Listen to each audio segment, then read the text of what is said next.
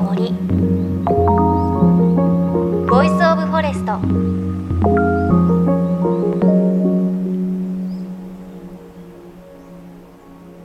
おはようございます。高橋真理恵です。ね、秋の味覚。皆さん楽しんでますか？だいぶ秋も深まってきつつありますが私が最近いただいた秋の味覚は新米です。あの毎年母が青森から新米を取り寄せているのでそれをいただきましたでやっぱり大事なのってご飯のお供ですよねでお供にしたのは宮城県石巻の木の屋さんという缶詰屋さんの缶詰です。いろんな缶詰、サバだったり、イワシだったり、いろいろあるんですが、今回いただいたのは、サンマの水煮。これをお供としていただきました。この木の屋さんの缶詰何がすごいかっていうと、朝取れたお魚が早ければ昼には缶詰になってるぐらいフレッシュな缶詰なんですね。で、サンマも身も太いですし、ちょっと皮の部分もとろっとしてて、ほんと美味しいんですけれど、で、あとポイントがこの木の屋さんのサンマの水煮って、原材料を見てみると、サンマ食塩以上なんですよ。なのでこう缶詰開けた時にこうオイルみたいなのあるんですけど、あれもサンマの油なのですごく体にいいっていうことを聞いたので、2杯目はそのサンマのオイルを熱々の新米にかけて、長ネギをこう細かく切ったのをパラパラってかけて、ちょっとお醤油をかけて、ズズズってかき込むみたいな。もう、これも最高なので、本当に秋の新米のお供にすっごくおすすめです。あの、ネットでも木の屋さんの缶詰買うことができますので、ぜひぜひチェックしてください。本当に美味しかったです。今日もいただこうかなと思います。さあ、JFN38 曲結んでお送りします。命の森 Voice of Forest。今週も先週に引き続き番組で継続的にお伝えしている鎮守の森のプロジェクトの活動レポートです。場所は宮城県岩沼市にある千年希望農家。で、ここでは2013年から市を挙げての植樹活動が続いているんですが、この活動参加するたびに森づくりも常に進化しているんです。今日はそんな模様をたっぷりお伝えします。JFN38 曲をネットしてお送りします。命の森 Voice of Forest。今日も最後までお付き合いください。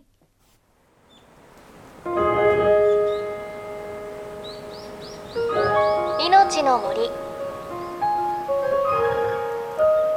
Voice of Forest高橋真理恵がお送りしています命の森 Voice of Forest 今日は10月2日に宮城県岩沼市千年希望の丘で行われた鎮守の森のプロジェクトによる植樹イベントのレポートです。この鎮守の森のプロジェクトは津波から命を守る丈夫な森づくりが一つの目的です。で、様々な種類を密集するように植えることで木と木が競い合って、その結果丈夫な森に育つという考え方に基づいています。なので植樹にはタブの木をはじめ数十種類の木が植えられているんですが、回を重ねる中で新たなアイディアが取り入れられているんです。このプロジェクトで植樹指導を担当している東京農業大学の林学博士西野文隆さんに伺いました今回はですね植樹今もう風がものすごく強く吹いてると思うんですけど、えー、とこの今斜面に立ってるんですけども大体この斜面がやっぱり78メーターあります、はい、それの上1メーターと下1メーターは風に強い耐えられる植物を今回は植えようかなと。新しい試みです、ね、そうなんです。今までもちょっと試験的にはやってたんですけどやっぱり実績が良かったのでそういう風にしてちょっとやっていこうかなとじゃあ周りにこう、はい、風に強い子を植えると中の子が守られるそういうことです。正解です。そうなのでこうなんか植物たちが手をつないで、はいはい、こう風入ってこないでみたいな。やめてみたいな。でみんなその今のうちに成長してみたいな感じでもう声が聞こえますよ。あもう西西野先生、聞こえるようになっちゃいました。やっぱりそうですよね。まずいよ、はい、僕最近大学卒業して、ええあのドクトル西野でちょっと 売ってまして。私動物じゃなくて植物。と植物の声が聞こえるドクトル西野です。ドクトル西野か、まあ絶対流行んないんですけど。自分が満足すればいいなあった。取れーた。何取れた？何取れた？あバッいやカムキリギリ。カマキリギリ？カムキリギリ。何それ？カムキリギリ。うーん正式名称がわからない。えバッタじゃないの？バッタじゃない。あ卵あもう今の。今ね赤ちゃんなんだよ。言うんだろうね幼虫。この虫ね。これなんて言うんだっけ虫？カムキリギリー最高すごいね。やばらぐなんか。本当。このプロジェクトで植樹指導を担当している西野文隆さんにお話を伺っていてねドクトル西野とか言っていたらねお子さんカットインしてきまして。あのなんかねちっちゃいバッタの子供みたいなのを持ってきて取れましたっつって。髪キリギリ髪キリギリ言ってましたけどあの西野先生はねあの林学博士なので虫全然わかんないみたいで。うーんなんだろうって言ってましたけれどなんだろう、カミキリムシのこと言いたかったのかな？あの本当にこのぐらいちっちゃいお子さんも、地元のね、お子さんも参加して楽しく食事ね、行われていました。で、西野さんさらに詳しく説明してくれました。斜面の下にその低木が来るのは、やっぱり風がものすごく下から吹き上げるのとあとやっぱり東北の方でも自生しているんですけど土壌がなんかこう栄養があんまりないところには肥料木といってその土地の地力を肥やす木々を植えたりするんですけれどもその木が実はえー今回少し入っています東北のあの河川とか、まあ、海沿いなんかでもたまに出てくるんですけどもなんとグミの仲間です。でこれはこれぜひねマリエさんにも覚えていただきたい。お、はい。見分けがめっちゃ簡単です。この葉っぱをこう普段は緑の葉っぱなんですけども一つだけちょっと銀ギラに裏が輝いているなんて言うんだろう、葉っぱの後ろがちょっと白っぽい。そうなんですよ。ちょっと白っぽいこう銀色っぽい感じに輝いてるんですね、これ秋グミというグミで今今回肥料木としてこの地面を栄養を与えてくれる。植えることで土を良くするってことですか？そうなんです。えー、すごい。で結構そういう樹木ってところどころにあってですね。で一番有名なのだとマメ科。はい。マメ科は空中の窒素を自分のこの根に窒素固定といって固定することで栄養がないようなあんまり少ない土壌でも自分で空中から栄養を取ってきて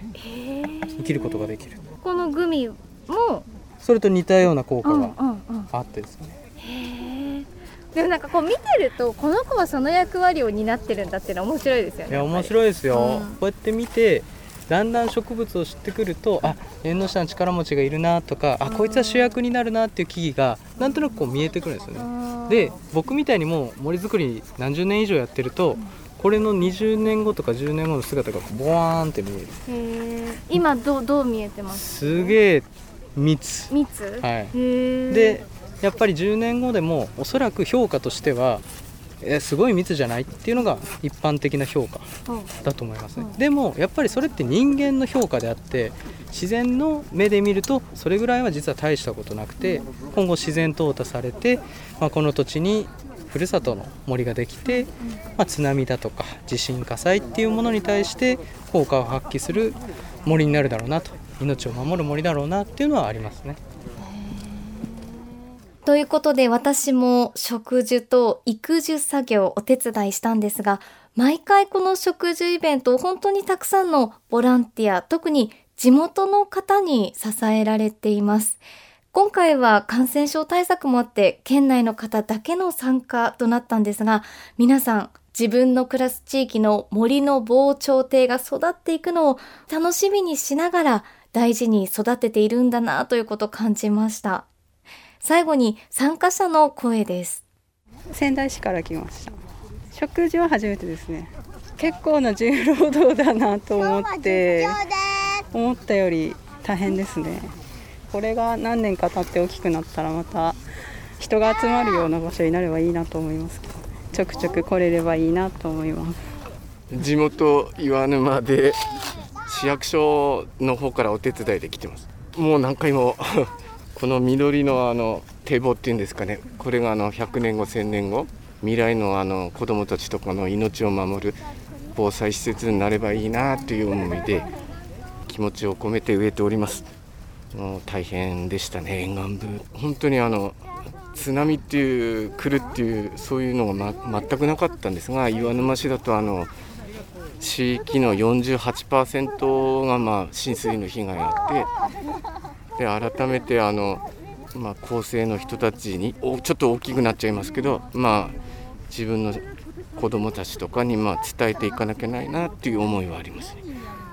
その場所ってはい。震災前はどういった風景が広がってたんでしょうか？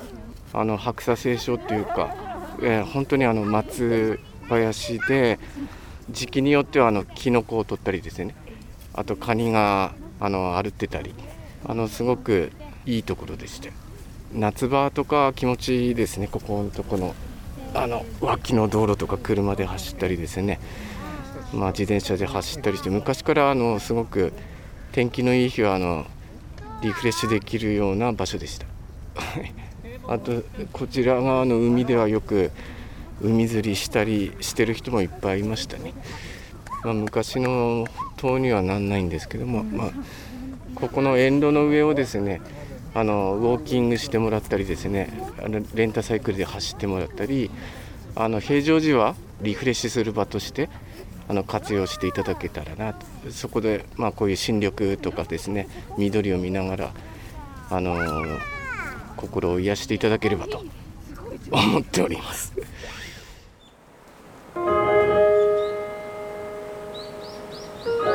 命の森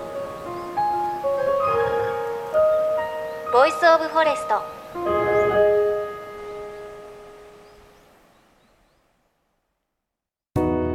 JFN38 局では東日本大震災で被災した沿岸部や全国の震災による津波被害が予測される地域に津波から命を守る森の防潮堤を作る鎮守の森のプロジェクトを支援する募金を受け付けています。この命を守る森づくりに取り組んでいる AIG 損保は中小企業のリスクにフォーカスした損害保険のラインナップビジネスガードを法人会納税協会会員の皆様に提供しています。AIG 損保ではビジネスガード新規契約1件につき1本のどんぐりの苗木を植樹する命を守る森づくりを通じ被災地の復興全国の防災減災に取り組んでいます。命の森 Voice of Forest。今週は宮城県岩沼市千年希望の丘で行われた植樹イベントの模様をお伝えしました。いや本当に植樹どんどん進化しているんですよね。西野先生のお話にありましたが風に強い木たちを上と下に植えたりとか、あとは土壌に栄養を与えてくれる木を植えたりっていう風に、こう外から見ると全部同じような木に見えるんですけれど、そこにはこう何十年もかけた知恵が生きてるんだなっていうの本当よくわかりましたし、あとは、あの、この植樹イベントって何回も毎年来てますっていう方も本当にたくさんいつもいらっしゃって、そういう方たちは本当に植樹作業は手慣れたものですし、あとはこの森が未来につながっていくことをすっごく大切にしてるなっていうのを本当に感じます。で、今回は地元の方だけの参加だったんですけれど、来年の初夏あたりには全国からボランティアを募って1万本を植える植樹イベントファイナルを予定しているということです。こちら、鎮守の森のプロジェクトのウェブサイトで随時更新されますので、ぜひチェックしてみてください。ね、そのファイナルで、こう、10キロにわたる命を守る森がつながっていく。そこからこう何十年もかけて森は成長していくので、私も来年のイベントは本当に楽しみだなというふうに思っています。ぜひよかったらチェックしてください。さあ、そして番組ではあなたの身近な森についてメッセージお待ちしています。メッセージ、番組ウェブサイトからお寄せください。命の森 Voice of Forest。お相手は高橋まりえでした。この番組は AIG 損保の協力でお送りしました。の森